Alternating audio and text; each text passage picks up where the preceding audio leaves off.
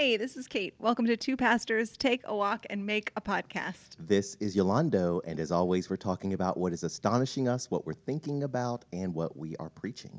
So, what is astonishing is that I can't even remember how to introduce this podcast after whatever. We had to stop and start. Um, and I think it is because I um, we're doing vacation Bible school at the Grove this week, which is mostly outside because of coronavirus. So I have been outside, which is not my favorite place, but I am a good sport because um, I'm very excited to have a community of kids. Um, and I am just a person um, who has never outgrown Vacation Bible School. I really love this concept of basically like a pop up Jesus school for a week where we get to create. Um, a culture and agenda that really reflects the kingdom as we understand it. And so just to invite people in, no matter where they're from, and get together and feed, um, you know, share meals and worship in a way that's really just loud and exciting and engaging, and really play with the stories, and then. Um, just make art and play games and make music. And um, we have a class called the Spirit Class where kids really just um, encounter the story of the day in different ways. And so we're doing that this week, and it is hard, H A R D, hard. Um, we the kids are ages three to 13 and then we have some um, older kids who are the shepherds um, so it is hard and it is um, so holy like it really is just beautiful to create a space where kids can just be kids, especially after this past year, and that we have time. Um, so we're not trying to rush kids through some preformed lesson, that we've just got time to sit around and they can ask questions and wonder, and we can. If somebody walks in, like at the start of today, and was like, Pastor Kate, I can spell apple backwards. And I'm like, great, prove it. Like, I mean, just because we just have That's space great. to enjoy being in community with no other agenda than being together, which is something that um, kids are just up for all the time. And with adults, it's harder when you get adults together. We're just hardwired to want to accomplish something. And um, anyway, so it's really beautiful and hot and hard and holy. And I've just been, um, I'm, I'm so grateful for it. I'm so astonished that we get to do it. And really, just this idea that we get to share the stories of God with people is an amazing thing. And it is astonishing to me to think about it's such a little thing. And it's astonishing to me to think about how a seed might be planted in the heart of a child or teen or family um, that could grow into something really life changing. Um, and this these little seeds that are just you know resistance and defiant against all of the values and the messages of the larger culture. And so just to come together and do it and it just so much smells like the kingdom because it looks like you know what are you doing wasting your time playing with kids? You know like churches that matter do it bigger do it with older people whatever. I, I just i am would like to say again i'm not saying it's easy. It's very hard. Um, but it's really holy. And I'm astonished to get to be a part of it, astonished for the people in this community who show up um, to, to make it happen. Um, and I just, I'm, I'm really grateful. So I didn't even let you ask me what's astonishing me. I just launched right You're in. so astonished so that you just launched right in. Yeah. Well, um, I've got three things. I hope I can. Go for it. We um, can all use them all. more But I, I think they, they're they're all tied together. Um, one is that I was looking at our um, analytics for this podcast, and I'm just so um, pleased and humbled and excited by the fact that over the past two weeks we've had two people from Ghana follow this podcast, and so that just always makes me very happy. Um, I've never been to Ghana. Somehow, I just believe I'm that that's where my ancestry is, and so Mhm. whenever something from Ghana pops up anywhere for me, it makes me happy. Um, I don't think there's a week that goes by that I don't watch some travel vlog on YouTube um, related to Ghana. And so, um, yeah, a lot of my heart is just there. And um, the other thing that's astonishing me is that my friend, uh, Jeannie, who lives in Nebraska, that I've known for almost 30 years. Right, because you went to seminary together. we went to seminary together. can you can you tell the story about how you all met? Because I love it. Well, we were, you know, when you go to Louisville Seminary, uh, the first class you take is uh, an intensive uh, Hebrew class, and um, you know, it's it's maybe seven, eight weeks, and uh, you go every day, all day. And it was the first week. I think may it may have been the second day, the first or second day. Uh, Jeannie's sitting in front of me, and uh, there, there's a, break time. And during the break, she turns around and she says, "Hi, my name is Jeannie, and we're going to be friends." like, okay, all right. And we became fabulous friends. And my, my parents uh, tell me said one of the best things you did in seminary was to make friends with that Jeannie Bates. well, my, my friend recently gifted me with an opportunity to uh, discover my ancestry on ancestry.com. So I'm going to be exploring that, and I'll find out if um, my ancestry is Ghanaian or not. But uh, I'm really excited to do that. You know, not to.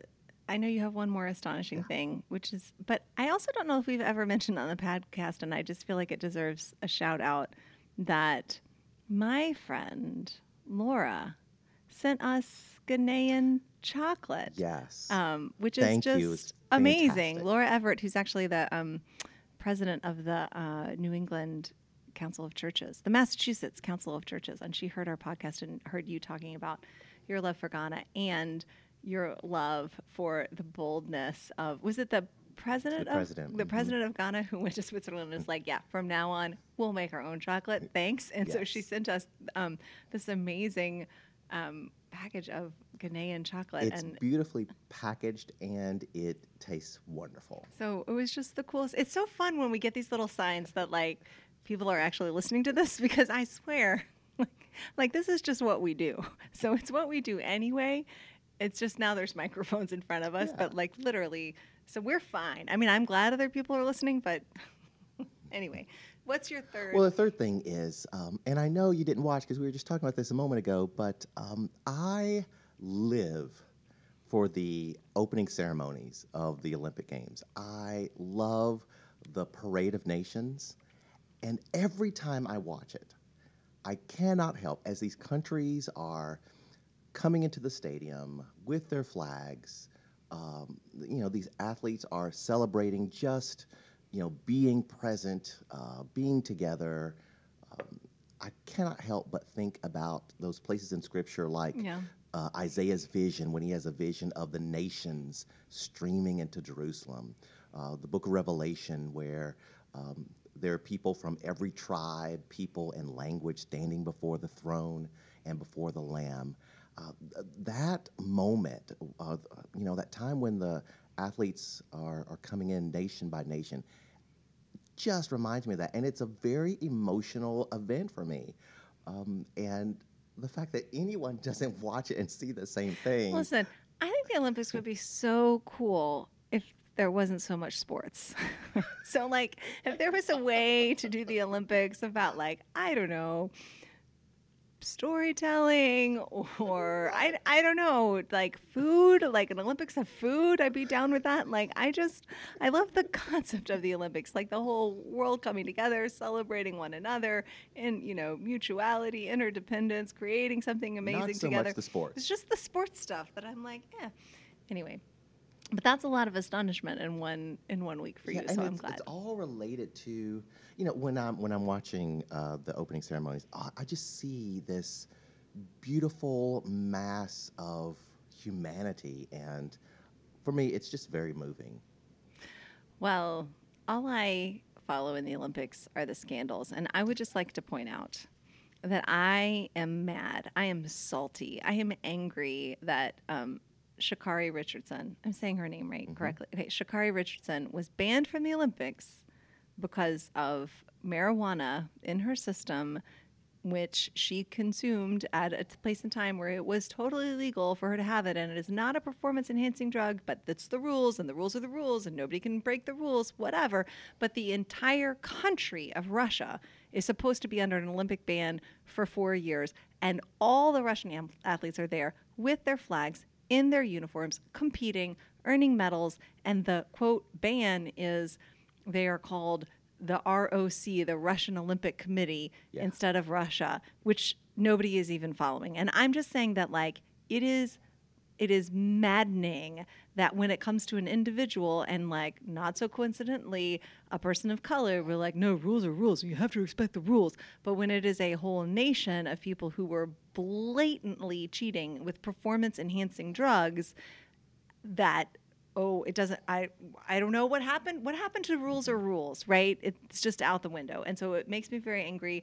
I'm mad about that. I'm mad about the norwegian handball team who who are told that they couldn't play what is clearly beach volleyball but that's another story. In shorts it has to be a bikini bottoms. I am mad that like somehow it's not okay for gymnasts to p- compete in unitards. It has to be leotards. Like i just Uh, this is this is my thing. Like you're caught up in the humanity, and I'm just saying, like, well, humanity brought a lot of injustice with it to Japan, and I'm Well, it just points out the reality that this is not the kingdom. No, it is not. as as as way much as too much sports for this to as be some the things may remind me of you know the beauty of Scripture. This is not the kingdom. Um, yes, I'm just saying, like, it's great. I like. I'm glad if people glad, like the Olympics. I'm glad that you like it. I won't yuck in your yum, but it just doesn't do it for me. The Olympics and nature, everybody's like rah rah. Eh, I don't care. Anyway. Sorry, I really. It's been a long day, and I've spent a lot of the day in the sun. Not complaining, but my filters might be a little down. Um, I love it. no, I know love you it. do. so let me think if I can ask some provocative question. No, I'll, let I'll, it be. I'll, I'll, I'll sit on it for a while. What are you thinking about? Well, I'm thinking about, um, and you and I haven't talked about this very much. I think I've mentioned it here and there, but uh, the, over the past couple of days, I've been thinking more and more about what's called the manosphere. Are you familiar with that term? No, the nanosphere. No, man, M A N, manosphere. Okay, no, not at all. Um, it is a collection of websites, blogs, social media, uh, sometimes in-person convention conventions around um, manhood. It's a um, uh, kind of confederation of men who um, are looking for father figures, some men who are advocating for um, men's rights as it relates to you know parental issues, uh, some men who are survivors of domestic violence, uh, some men who um, are divorced and disoriented in terms of how to be in a relationship with a woman, uh, some men who are trying to navigate uh, relationships in our day, and uh, it seems that it has really devolved into um, flat out misogyny. I mean, are there some legitimate issues and yearnings and questions? I would say yes. But just as um, some of the legitimate pain, the real pain, I should say, that um, some white people feel in our day, but want to turn that um, uh, in a way that blames people of color, there is a growing number of men. It's our problem, is women. And so we have to be alpha males, uber males. Um, there's, uh, have you seen the movie um, The Matrix? No, but I've read a lot of sermons about it. So, uh, central to the Matrix is this idea of a red pill and Or a blue, blue pill, pill. right? Right. And so they talk about, you know, red pill manhood. If you take the red pill and have your eyes open to what it means to be a real man, an alpha male, um, then that's that's that's their direction. If you take the blue pill, it means you are listening to feminists. It means you are any anyone that does not agree with them is a blue pill person. And uh, for a while, the the big name, uh, probably the biggest name uh, in this uh, uh, community, I'll call it, uh, is Jordan Peterson. now there's something called the Black Manosphere. and the big name is probably Kevin Samuels. There are others, and what's what's um, often very deceptive on the surface is that these are not, you know, big muscled, tattooed men trying to be alpha male, that kind of stereotype. These are, uh, if you look at them, they're, they're dressed in finely tailored suits. They are, um, they, old school, we would call them the gentlemen. They're, and they're usually older men but behind their tailored suits, I'm telling you, it's just hatred for women. And, and what they're teaching a generation of young men is that, okay, you've got to make a woman feel less than in order to be, in order to have her follow you.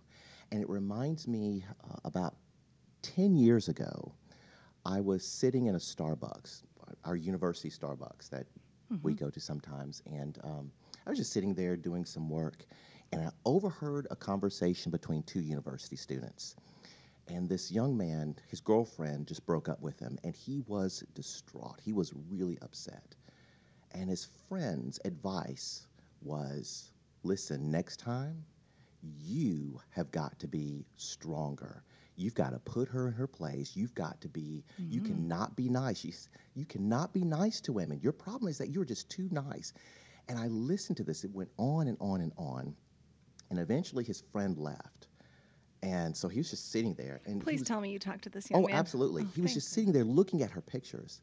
And, um, and I turned to him and I said, You know what your friend said was a bunch of crap. And he said, Huh? And so we, we, had, we started this conversation. And I mean, and poor guy, just a wounded soul, yeah. not just about his girlfriend, but about many other things. Yeah. And so many of the men, when they're interviewed, who get caught up in this movement, yeah. will say, I was going through a divorce. I lost my child. I lost my job. I I realized that there is a hole in my heart because I've never known my father, or the father that I had was physically present but emotionally unavailable. Yep. And so there's a real pain, a real pain that men have. Um, but the solution that the manosphere is offering is all wrong. They are telling men that, you know, this is that, w- that we have gotten out of God's order. The patriarchy. Uh, the patriarchy. The answer is we yes. need to double down on the patriarchy. One man introduced himself to a audience of men. He said, "I am the patriarch of my family." Right, as if to say, "Listen, if you want to be like me, you've got to think of yourself as the alpha dominant man in your family." Um, and it is a disturbing movement. Even the Southern Poverty Law Center has said we need to keep an eye on this because what white supremacy is to white people, the manosphere is to men in this country. And it's mostly this country and Britain. Yeah. I mean, I think that, we've talked about this a little bit before, just personally, that um, what is long overdue and beginning to happen right now that feels very uncomfortable, but I think actually is healthy is that people are starting to voice the deep pain and brokenness in uh, between white people and black people in this nation, right? Like the the deep pain and trauma that white people have inflicted on people of color through white supremacy in this country, people are daring to tell the truth about that and to say that what happened to me is not okay, what's happening now is not okay. They are pushing back against the lie that, well, if you just comply and behave and wear khakis, nothing bad will happen to you. People are saying, like, this system is destroying everyone. It, I'm not, it's not okay they're not saying I'm a victim. They're saying I am I refuse to co-sign as if this was the only way it could be, right?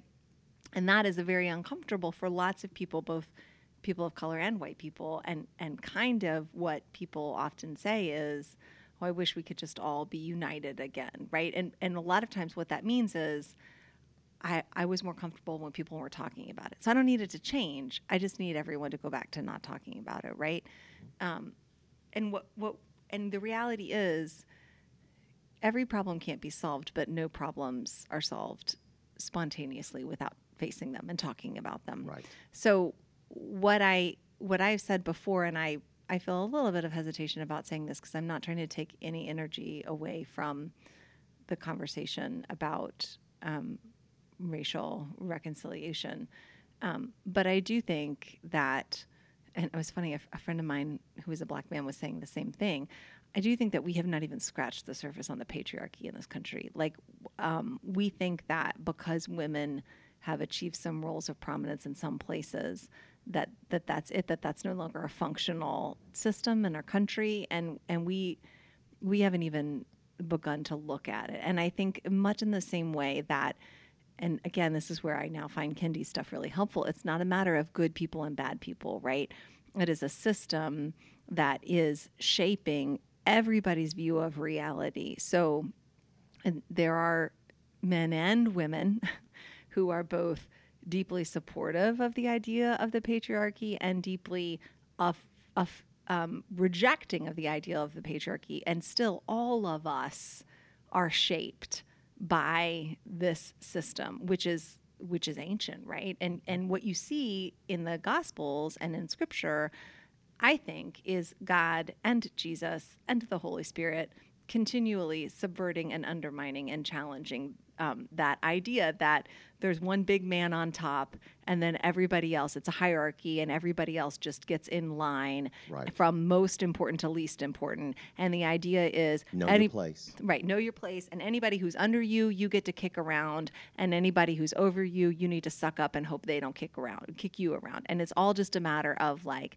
using your power to try to push other people down further and climb up faster and and what i mean and one thing that I think is really helpful about the doctrine of the Trinity is it's just God bearing witness to the fact that God doesn't do hierarchies, um, God doesn't do patriarchy, that God exists in community, unity in Trinity.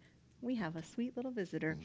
Um, so anyway, I, I, what I think is interesting about all of this is just our gender roles in this country are so toxic. They're just so toxic. And I think a lot of times what people name, and rightly so, are the ways that women's um, opportunities are limited by those toxic roles, gender roles. But but men, the gender roles for men are just so toxic as well, so that men don't know what to do with pain. And when they're feeling pain, and somebody says to them, like, "Well, if you'd just been tougher, you wouldn't be hurting now." Right. And so a lot of men try to go through life just numbing their pain, either by not being in emotionally intimate relationships with anyone, be it a friend, a spouse, or children, to just try to control people uh, rather than love and be loved by them, which requires vulnerability. So men just try to numb pain by avoiding relationships, by controlling in relationships, or literally by working or using or you know extreme you know sexual addictions or porn i mean all of that those are all ways that men and women do this too are just trying to numb pain instead of taking a really hard and scary look at what hurts why does it hurt what part of this you know how might i be able to grow and change into a way to to write a new story in my relationship? Or also the reality is relationships even the very best ones ultimately cause us pain because we don't get one another for forever on this side of eternity right? So we just don't know what to do with our pain and that makes us so susceptible to liars who come around and say, if you would just be tougher, be stronger, be richer, be fitter, be thinner, be prettier, you wouldn't hurt. And the reality is, it's not true. And a lot of people completely isolate themselves to try to avoid pain. And that just creates a different kind of pain because we need each other. So I just, um, I, I think that I think about this a lot about how men, for all of the ways that the patriarchy harms women, one thing that women are permitted to do in the patriarchy is um, develop emotional relationships with people. And so, for all of the um, real injustice and discrimination and danger that women have to deal with, we are encouraged to connect. And those connections, those relationships, um, provide a lot of life and health, even in the midst of a lot of, you know, really uh, unjust and harmful systems. And men get the benefit of being, quote, on top of these systems, but they're told, you know, friendships are for sissies and don't Yeah. talk about your feelings. Mm-hmm. And if you're in pain, somebody hurt you, so go hurt them back, right? Mm-hmm. So, so men are denied um, the truth about what it means to be human, which is you you need to con- you need to have people, um, right? And Jesus, who is our example for what it looks like to be human, right? How God created us to be human. Jesus was not trying to like lead a movement. He was not trying to become king. Like the way he lived out his humanity was pouring into a small group of people And being vulnerable. and being vul- I mean, you know, to the point of death on a Yeah, cross. mhm. And then what we see in the story is that vulnerability that God shows up in vulnerable places and brings brings resurrection life. Like that's our story. So I I really but I'm with you. Like I really um I feel for young men in particular um in general. I mean, I think that white men, white young men and black young men get weaponized in different ways in this broken system. But but what happens is uh, people don't know how how to be fully human. We do not teach men how to be fully human, and um, then it destroys them. So Yeah, when I'm with couples and I'm doing premarital counseling, the thing that is filled with the most controversy is when I get to the place where I start talking about how roles are negotiated and your marriage is a negotiation and it's a constant. You you will you will find a place and then you'll go down the road a piece and then you'll have to renegotiate and that is okay. And when i talk about mutual submission i mean i i, I can just feel the energy change. They perk up and go wait we have not heard this. Mm-hmm. We've heard that one person is the boss and the other person is the subordinate. Mainly, the man is the boss. And so, um, what are you talking about? Right, and that's the biblical model for marriage is mutual submission, which is just which is just mutual vulnerability, Absolutely. right? And so that that model is so it's so countercultural, and that is def- if you talk to someone in those in those spaces about mutual submission, they will say that's the definition of the blue pill, which is fine, but it's still the gospel. And all of these people who want to reclaim biblical marriage, I'm like, well, first of all, biblical marriage was one man and five women, and second of all, biblical marriage in the New Testament is mutual submission. Yes. Like that that is the heart of what that and looks what like. young men are being told is that if you walk, live in a place of vulnerability, if you are open in terms of healthy feelings and healthy intimacy, then women will not want you.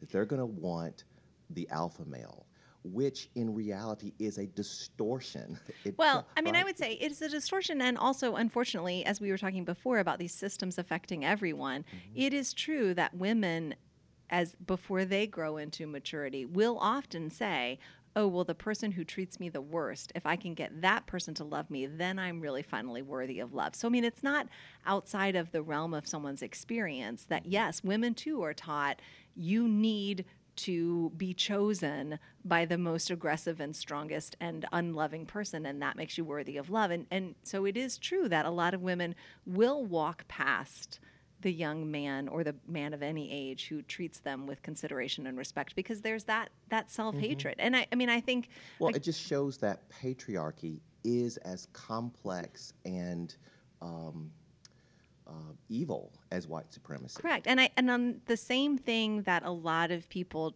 the same lie that people try to use to justify white supremacy to say like, well, people of different races are ontologically different and everyone is just happier when they're in their sphere and it's unnatural for people to be out of this ranked system. I mean, you'll hear people say the same thing about men and women that you'll hear people say like, well, women actually like it better when they have the right kind of man in authority over them. And you will often see women equated to children, right? Like Yes. children need someone in authority over them that makes them feel safe, whatever. And and you will hear people say in all seriousness, like women want the same thing.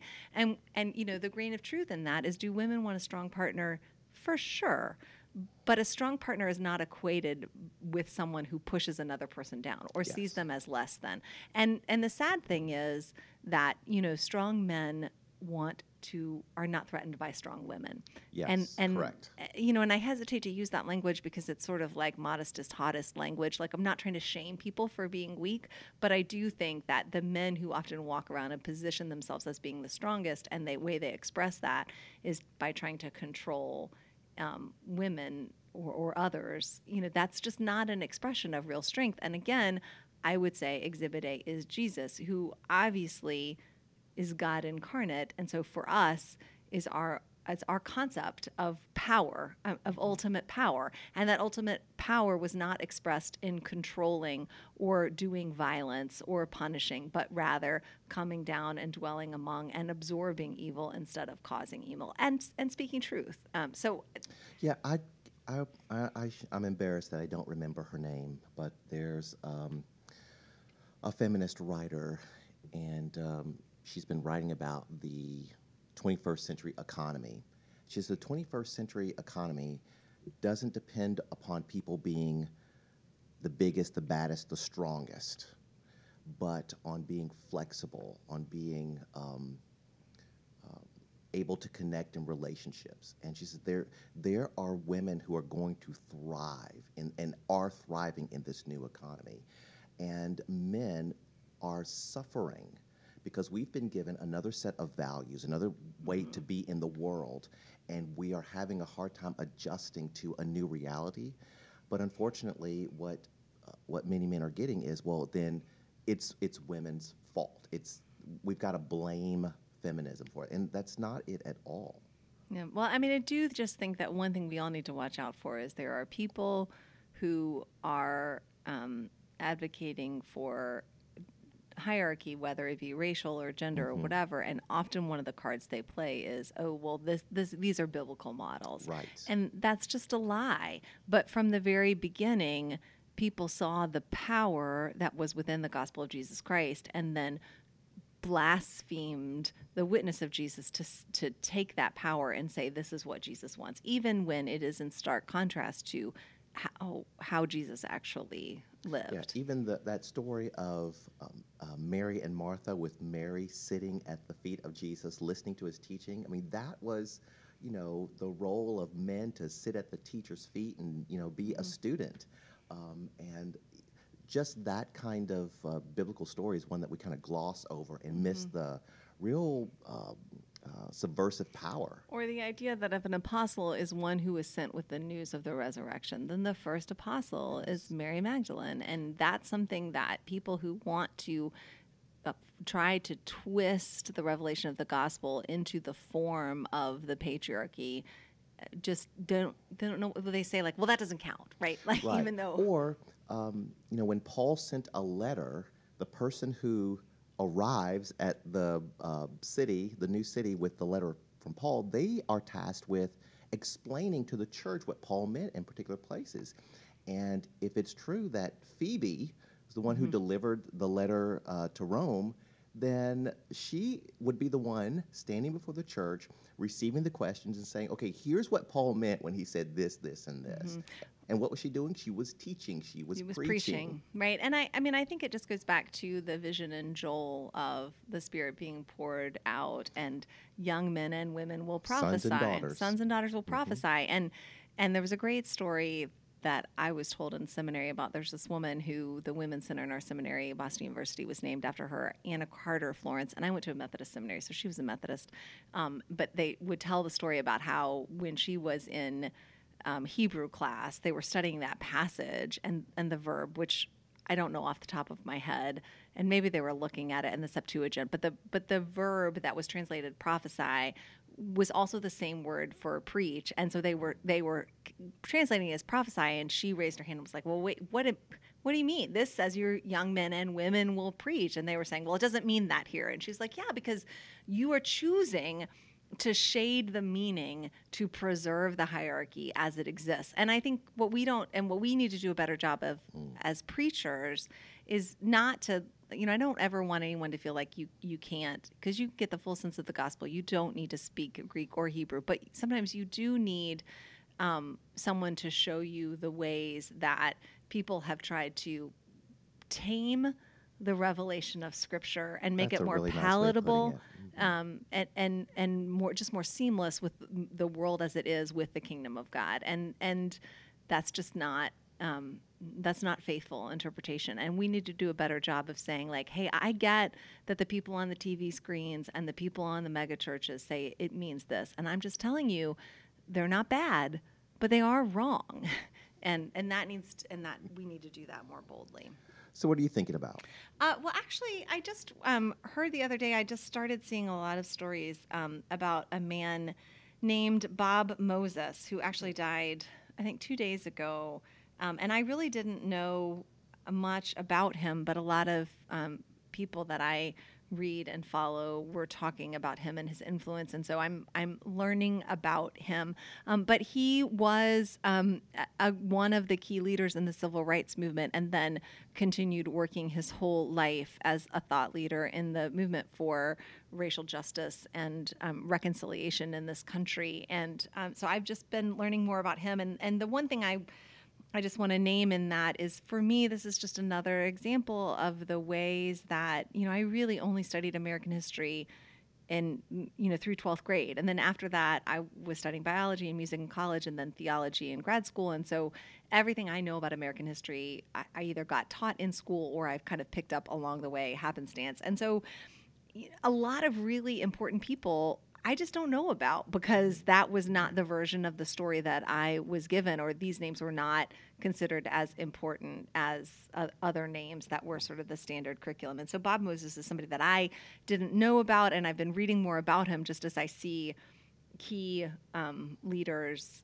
key leaders in the justice movement now lifting up his name and mourning his passing. And so um, I, I just um, was reading about him, and one thing that an article I was reading in The Nation was talking about. Um, the, the, guy told a story about how he got into the work, how he met Bob Moses um, at, a, at a at a gathering, and then came up afterwards in the '60s and said, "Can I be a part of it?" And after that, he was um, working for Bob Moses during the Freedom Summer in Jackson, Mississippi, and he says, "In telling this personal anecdote, I violate what Bob Moses taught us." Not didactically, but by his example. The first person singular pronoun is a dangerous thing and should be used sparingly by those who seek to break the deafening silence of the subordinated. So I just thought that was such an interesting concept. Um, and, and as preachers, like we talk about this a lot, like one of the big shifts that I'm trying to make in my own life and trying to help my church make is that as Americans we're we're such an individualistic society mm-hmm. but the mm-hmm. witness of scripture through and through is community community community community and that you know we we become alive in Christ not alone in a silo but we become alive in Christ in the context of life in a community as hard and as frustrating as that is and as much as we really the American myth is just leave me alone and get out of my way and don't don't don't as long as you don't do an injustice towards me, I'm better off on my own. And just the witness of Scripture from Genesis to Revelation is that's just not true. Um, and it's not that we don't have personal relationships with Jesus, we do, but that we have them in the context of a community. And, you know, we've talked a lot as a preacher about sort of the tension between, on the one hand, when you're preaching telling a story about yourself can be a really effective tool, especially if it's a story where you look like a tool, where you're just sort of saying, hey, I, you know, I've been there, or, you know, this is a place where God met me in my weakness or in my brokenness or in my sin. I mean, that's a helpful, a helpful thing that it's a subversive thing and that this is not a hierarchy. I'm not, you know, better or above. That is not how the kingdom works. Um, so those personal stories can be helpful, but also, you know, just this idea that when we make that shift, if we're really helping people understand how the kingdom comes, the kingdom comes through communities. And so we need to make that shift from the singular to the plural, right? Instead of telling all these I stories, to really tell we stories. And this is who we are and inviting people into that. And I just thought that was interesting. And it, and it makes sense when you're talking about a someone who's trying to do obviously community organizing or political work is to say we need to make a shift from an understanding of like I'm trying to figure out what's best for me to what's best for me is what is best for we. And making that shift um, is really is really important. And I, and I was just caught by that story and um, am at the very beginning of my um, interest in discovering more about um, Bob Moses and they were talking about like a part a lot of his legacy was reworking um, gender roles as well, mm. which is interesting given what we've been talking about. So I don't, I can't speak to that. Only that I know that that this man was um, an important and influential human who has whose life has shaped my life, and because of the systems that I believe are breaking down. Um, did not know that, and I'm, I'm curious to to find out more. So that's what I'm thinking about. Wow, um, I don't know that name while you were talking. I just Googled um, his image. I was like, oh, I know the face. I just mm-hmm. didn't recognize the name. Mm-hmm. And he's one of those many, many people that have worked long and hard in the struggle, uh, whose names we don't, you know, um, speak often enough. But um, yeah, they're there um, doing the work. And I suppose, like, even that, this idea that okay, it's America. So what we want to do is pick one name that's and right. say like the movement was yeah, King and King right. was the movement. And yeah. good thing he came along because without yeah. him, right? And the reality is it was a movement of communities. And so there's so many people whose contributions were just as essential. And we've told the story in the way that we expected it to be told mm-hmm. instead of, you know, there's one savior, it was Jesus. All of the rest of us are supporting cast. We're the chorus. Um, I, I, was so happy to see over the weekend a commercial on PBS. They're going to re-air the documentary "Eyes on the Prize," mm-hmm. and um, in the um, 90s, I think I made a point of watching it every year. I mean, at least once a year. And uh, one of the beautiful things that you'll see uh, is that it wasn't just King. Mm-hmm. It wasn't just a few well known people, that there really were a lot of people on the ground doing a lot of hard work from um, domestic workers to students to preachers. I mean, it was really.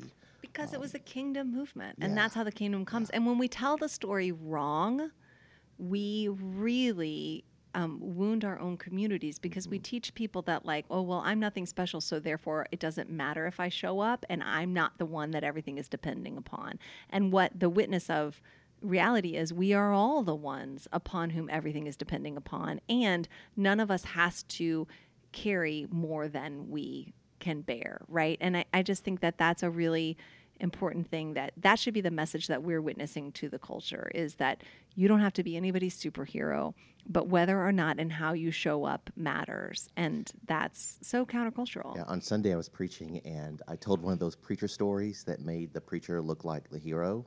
And i was very you know self-conscious about that. Uh, and so what i did was i followed that story with stories about people in the room that mm-hmm. also put them in the same light right? And I just and I, I pointed people out. Yeah. And um, yeah, I I, I felt um, this energy in the room. This is oh, this is us. We by God's grace, by God's Spirit, we do this. It's not just you know preacher types, but we get to do this as a community. Mm-hmm. And I mean, that's just the truth of the gospel. And one of the things we were talking about with the kids today is we were singing a song, and the first verse was about the Good Samaritan. And then the second verse, I was like, well, who is the second verse about? And it was, it, and it's simple. That's the brilliance of it. It was something like, when you see a friend looking down, you know, what are you going to do? And I was like, well, who is the second verse about? If the first verse is about the Good Samaritan, who is the second verse about? And people are like, I don't, is it the Virgin Mary? Is that, I mean, like, people are like, no, friends.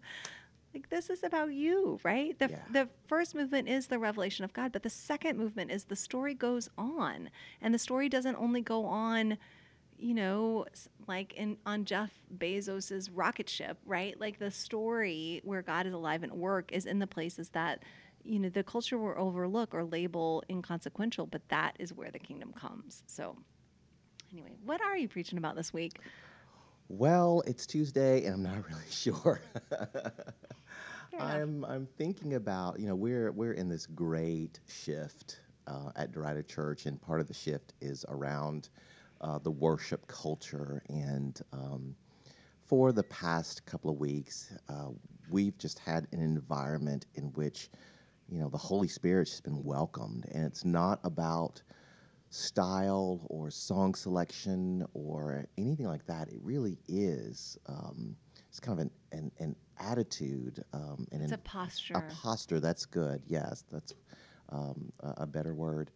Um, and so I'm thinking about um, a, a psalm that we reference quite a bit, but um, I don't think um, you know like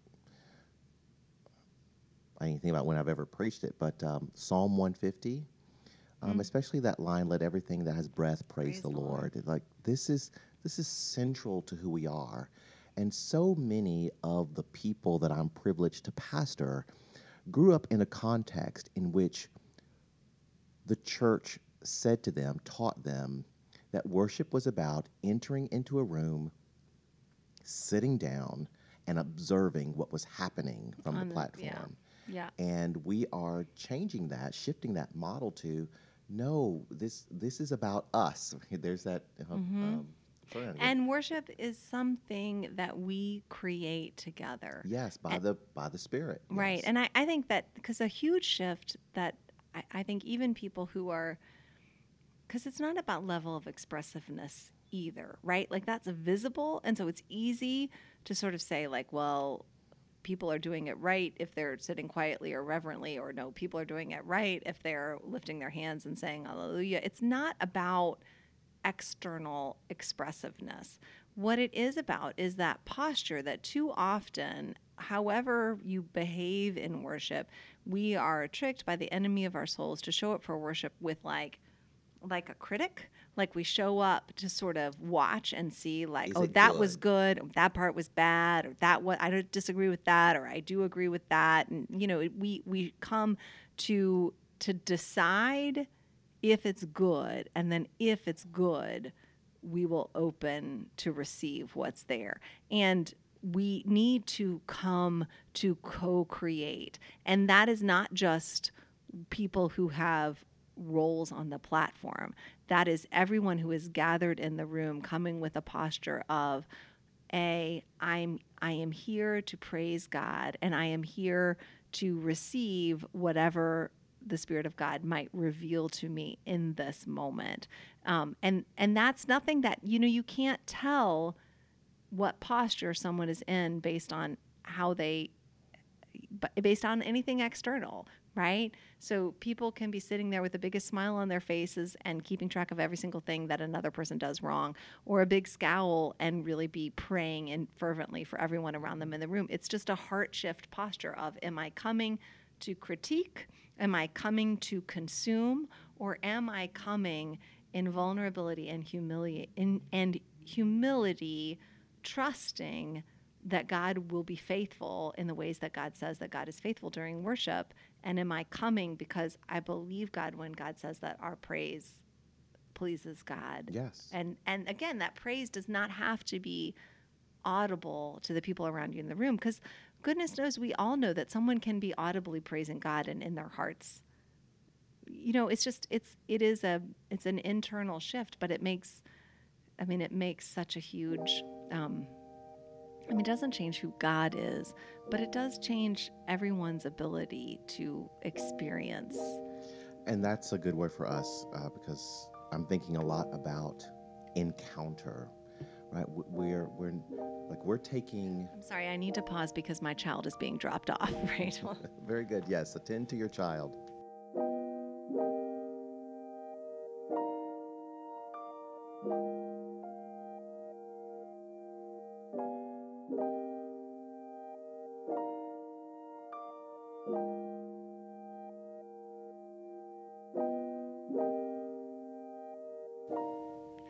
Okay, we're back. So, Kate, what are you preaching? So, we are starting a new sermon series in this month of August called The Mind of Christ, and we're looking at parables.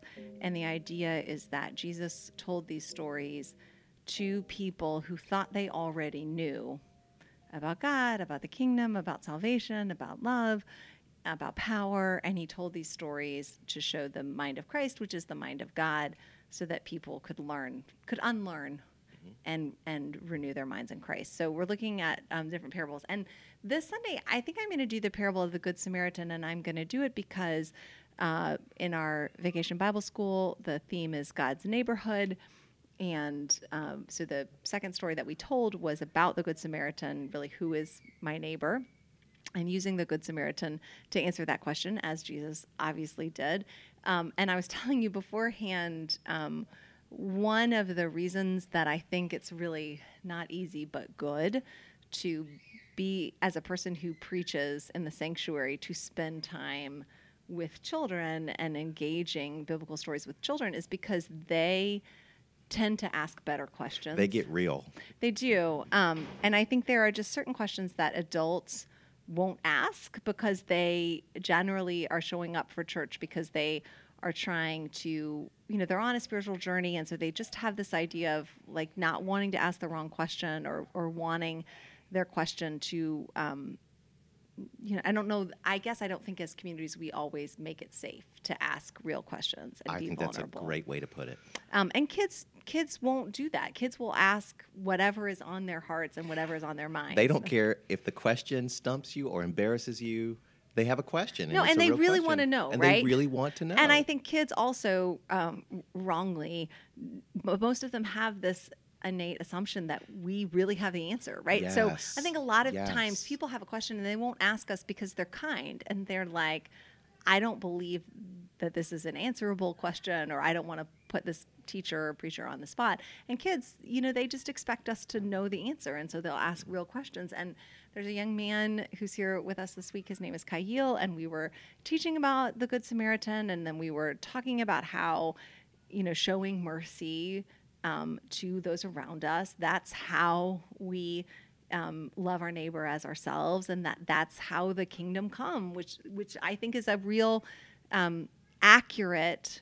Um, you know, interpretation of scripture, right? And and Kyle just raised his hand. And he's like, "Why doesn't God just do it Himself?" Right?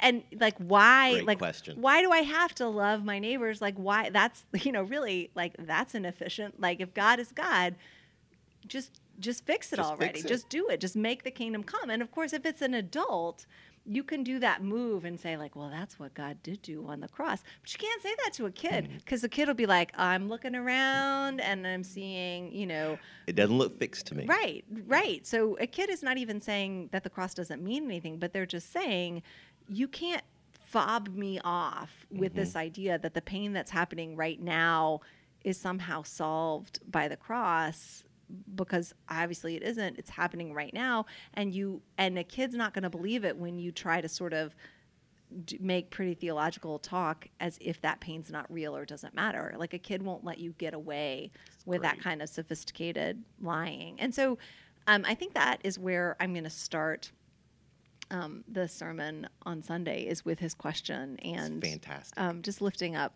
just what a great question it is and what an uncomfortable question it is. And one of our guiding principles, um, I, I- I think, and we haven't officially ratified it, is but that like we practice healthy spiritual discomfort. And so a lot of times when we have a question that you know breaches the edges of our understanding, we just kind of bury that question instead of leaning into it and letting God expand our settled and comfortable faith. So, and we were talking on the walk and, and about that, and you were saying like, "Oh, that's a great question where you should start your sermon," and I'm like, "Yeah," and then you said, "But the problem is you're going to have to have a, a gospel satisfying answer," and I'm like, "Yeah, that that would be the challenge," um, and which is what I said to Kyle is like, "Look, I don't I don't have a good answer to you as to why." Because from I'm with you. From my perspective, it just seems like you know, Lord, I mean, that's where you join in the prayer of even so, Lord Jesus, quickly come. Like, just Yeah. like wrap it up already because this is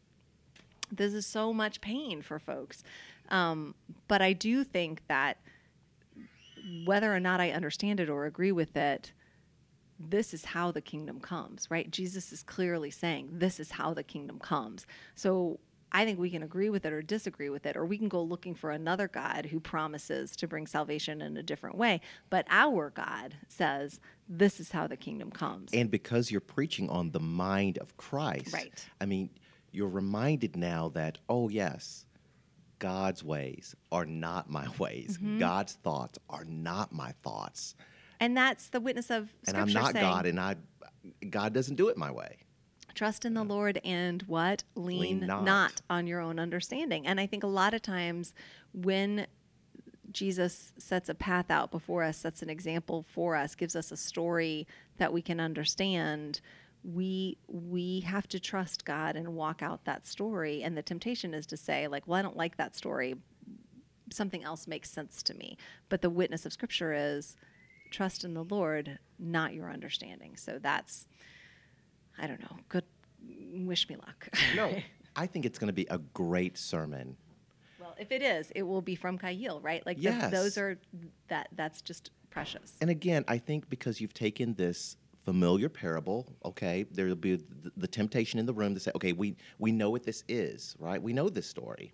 But then when you introduce his question, I think you have everyone's attention and they're waiting. Okay, how will this not get untied? Right. And I think that this is writ large the reason why the community is a multi generational community Yeah. because it's not like kids are just um, blank pages that we write on, right? It, the reality is there's just mutual learning and interdependency that is happening all the time and we don't need kids to pass down our great wisdom we we need new folks and people at the beginning of their spiritual journey because they ask true questions and they're not satisfied with pretty traditions. They, they're really seeking the Lord. Yeah. And, and we need that kind of um, just urgency, holy urgency, and hunger in our communities. So, anyway. I think that's it. I think we we've hit the end for today. Thanks for listening. If you want to find out more about what God is doing in at the community at Derita Presbyterian Church, you can check out their website at www.deritapres.org. It's D E R I T A P R E S dot org. You can check out a back catalog of Yolanda's messages at the Podbean website for the Derita Church. And you can also join them for worship on their Facebook page at 10 o'clock on Sundays. And But check this out week, starting 1030, we're changing the time. Oh, Check us out. And the YouTube channel, Yes. um, which has a lot of great, great, great content, the Derita Church YouTube channel in Charlotte, North Carolina. And if you want to find out more about what God is doing in community here at The Grove, you can go to our website, which is thegrovecharlotte.org. You can follow us on social media. You can listen to messages at our um, podcast, the Grove Church Podcast, which is at iTunes or wherever you get your podcasts, wherever you get them. Uh, you can check out our YouTube channel because we're playing with that these days, and you can worship with us in person at 10 or um, on our live stream on our Facebook page as well. So thank y'all so much for listening, and we will talk to you next week.